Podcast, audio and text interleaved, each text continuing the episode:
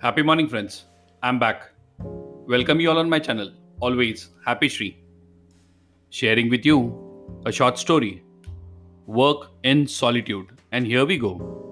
One day, one person climbed up a mountain where a hermit woman was meditating.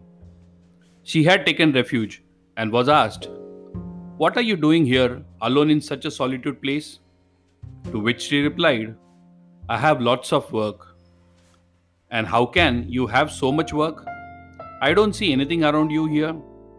I have to train two hawks, two eagles, assure two rabbits, discipline one snake, motivate a donkey, and tame a lion. And where have they gone? I don't see them. I have them inside here within me, she replied. The hawk stares on everything that is presented to me, good or bad. I have to work on them to see only good things. They are my eyes. The two eagles with their claws hurt and destroy. I have to train them not to hurt. They are my hands. Rabbits want to go where they want. At the same time, they do not want to face difficult situation. I have to teach them to be calm, even if there is suffering and stumbling. They are my feet.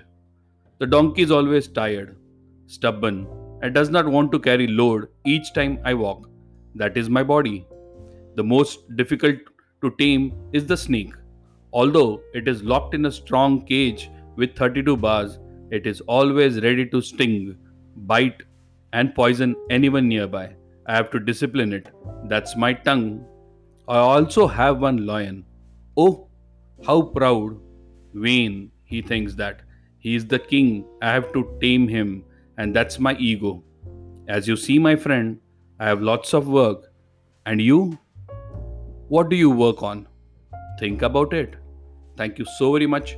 Have a great day ahead, and bye bye.